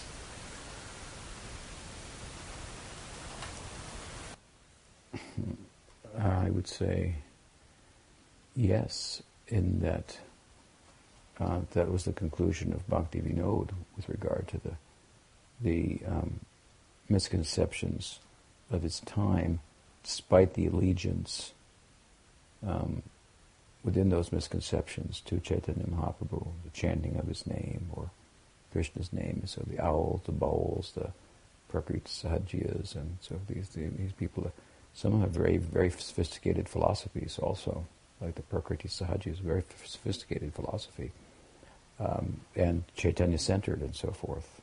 But he was of the conviction that they would not attain the goal. Um, again, the, the bhava arises out of, I compare it to the art or the musical expression. Um, so, from an art context, there's a canvas. If you don't have a canvas, there's not much, you know, art that you're going to produce the canvas is a philosophical canvas. Um, and I think that there can be a lack of understanding theoretically about certain topics, and still one can progress. But when the understanding, misunderstanding about the topic becomes an, a truth for someone that they, you know, fight for in opposition to the actual teaching, then yeah, there's it's it's very questionable what will be attained from going against bhakti, really, on a philosophical level, in the name of bhakti. Hmm? So there's no problem for us except going against bhakti. You know, you have practically you got material desires. Just it's not a problem. I mean, yeah, it may be you know, practically for you in some ways, but I mean, it's not a problem that can't be resolved by bhakti. But if you go against bhakti, then what? Hmm? And so it's a philosophical kind of going against bhakti. It doesn't look like you're going against bhakti because I'm still chanting and I go to the temple and, and so on and so forth. But but I mean, look at you know, there's, there's a prominent example. We've seen misunderstanding of guru tattva result, can result in some instances in a kind of a guru fanaticism that results in um, that my guru is the only way, and, other, and then offending other gurus, right? That happens, and other Vaishnavas. So it turns into, in that instance, Vaishnava aparad, right? And so that is a very strong, going against uh, bhakti. So how can you make progress in bhakti by going against bhakti? You may be going for bhakti with the right foot, but with the left foot, you're you know kicking bhakti. Hmm? And and there are examples like that in the Bhagavatam too. And Kapila Gita, uh, Kapila tell, tells Devahuti, well, there are people that are offering their, you know, arati to me, to the deity, and food and, and prayers and so forth, and but they do not honor, what is it, the people in general. They don't have any jivadaya, hmm? Hmm? kindness to other people. And he says those offerings are like offering ashes. Hmm? Ghee into ashes. Yeah, that's no. There's no. So it's it's it's counterproductive. Hmm. Maybe no fire that comes from that. Hmm? Just a waste. a waste. So, I mean, he said, well, I mean, come on. They're standing before the deity. The guy just offered a, you know, a banana. He put a, you know, uh, a check in the in the box, the donation box. He's chanting Hare Krishna. Hmm? Well, this is what the Bhagavatam says. Hmm? Krishna's saying. Hmm? So, what then to speak of being inimical towards or having ill feelings towards persons who are dedicating their whole life to do the things that even your own guru told you to do and, is, and maybe doing them better than better than you you know and there are instances like that you know. Like some people don't like me but i mean i'm i'm i'm doing what you're supposed to do. I mean I, i'm supposed to give classes and have deities and temples and write books and you know i mean. So not good. I mean i'm not that good or anything but i mean it's not good to be have inimical feelings towards such uh, people uh, it's not only not good it's it's against bhakti so so yeah i think there something else that happens? You talked about the um, Amar Guru, Jagat Guru, kind of like my guru is the best. Yeah, I heard something the other day that was kind of like the opposite, but also struck me as problematic, which was I was arguing with somebody about they were saying Raga, Rag Bhakti is not a thing in Gaudiya Vaishnavism today. You don't really need it. You know, imagine that. Um, anyways, yeah, and I was arguing, and then they said, you suffer from that you think your guru knows more. And then I just kind of stood back and I was like, well, now I don't know what to say because it's almost like in this person's mind, you had, all gurus had to kind of be equalized somehow. Like everybody had, there couldn't be someone who knew better. There couldn't be someone who understood the philosophy better. There couldn't be it couldn't be that, let's say, you understood this, but another guru didn't, because then that would be creating a hierarchy. It struck me because what you just said about Kanishta Adhikari is not knowing the difference between who actually knows and doesn't know, and who you should go to and who you shouldn't go to. So, I don't know if you wanted to say something about that, the kind of equalizing of all guru. Well, that that's that's that's more of a you know that's the current of the world. hey, nobody special, okay? You know, we're all that's uh, level the playing field here. You know, um, that's just uh, you know everybody to the lowest common denominator. Yeah, that's the current of the world. Um, that unfortunately is uh, is not very well thought out. I mean, on the level it's true, we're all just servants of Krishna. We're all dependent entities. That's a fact. Uh, but then how we respond to that is another thing, and not everybody responds to it in the same way, and so then we have to make determinations. And that way, we, I mean, dogs are also servants of Krishna. I mean, you know, but we don't teach them the Bhagavad Gita, so you know we treat them differently with care and affection. But I mean, right? But but not. so um, that's one thing. But otherwise, I think that um, you know I would say, you know, my guru may be may be better or worse or whatever, but the teaching is you know let's deal with the teaching here. I mean, if if my guru represents the teaching more accurately, then um, you know that's what we should follow. If your guru represents the teaching more accurately, we can follow. So you have to get, kind of get it beyond, you know, well, you think my guru is better than yours. Says, you know, no, I, I think that the Shastra says this. Hmm? And if your guru doesn't say well, that that's that's a problem. But this is what the Shastra says. Well, how do you know your guru? Know? I mean, you know, it's kind of a silly argument. The person doesn't know how to understand the scripture, and I, apparently, because I would hope you would, you know, explain it to him that very carefully. That you know, for example, in relation to the point that you're speaking about that Chaitanya Mahaprabhu came to give Raga Bhakti to the world. That's what he that's what he came to do. So if you think it's not important, then I don't know, you know, what kind of guru you've got. I mean, it's not like my guru is better than yours. I mean, what about is Chaitanya Mahaprabhu better, you know, or is he, you know, just thinks he knows more than everybody else, and that's why he said that? Or, you know, you, you, you, you ran into a topic that was kind of easy to weigh in on um, in that regard. It's it's boldly printed in Chaitanya Charitamrita. It's, it's the core of Chaitanya Charitamrita. Chaitanya Mahaprabhu came to give Rag Bhakti to the world. Krishna came to give Rag, Bhakti to the world also. Hmm? To make it available. But he ran into some problems along the way. Hmm, and that was his his uh, his astute um, analysis of, of of that you know got kind of off balance, and so we need another avatar, another extension of the lila. But the extension of the lila pursues the two purposes: one, to deal with the issue, what is Radha's love, and and to continue the distribution of rag bhakti, hmm? and more more hands-on, more actively, in the case of Chaitanya Mahaprabhu. Was so. Um, you know, I, would say, you know, you decide, you know, but I mean, the deciding isn't just whether I like my guru more, than I, th- I think my guru is better than yours. It's, it's not on that level. It's what the scripture actually says. Mm-hmm. Does that help? I mean, it's, it's a.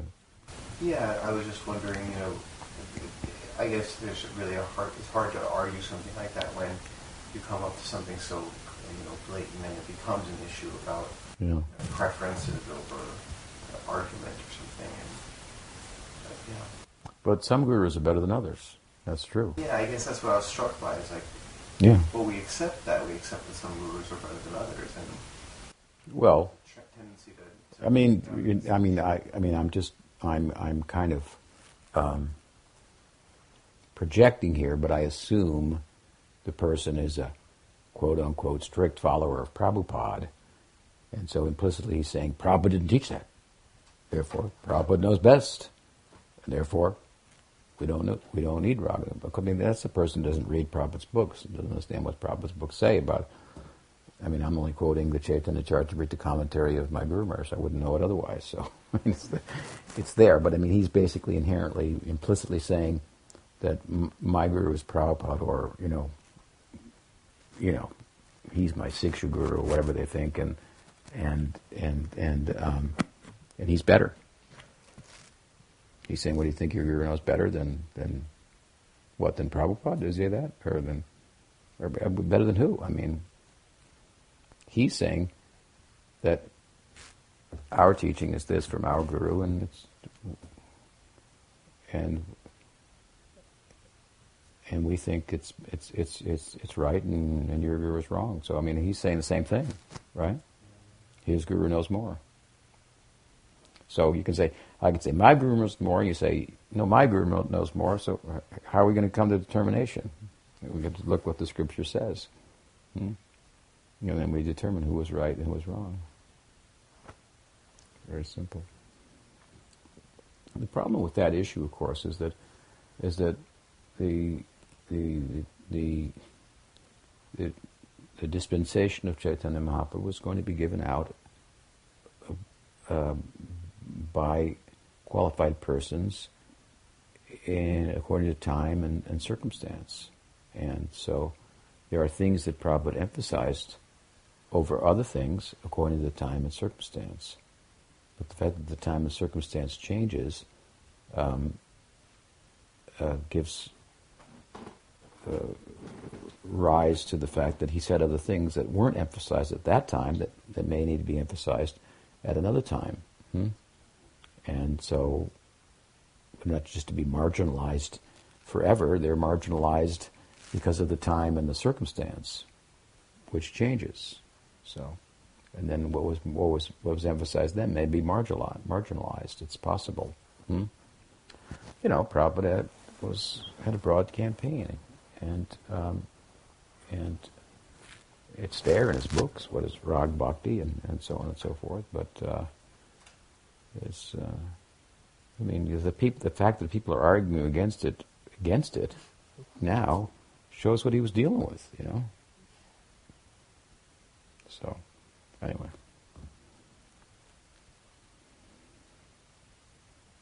They they misconstrue Rag Bhakti with some Sahajism and Rag Bhakti is not a light thing. It's it's for it's for very qualified people who are driven by taste and so forth. But still, Vrindavan is the Rag Marg. That's what it is, and there's a way to get there.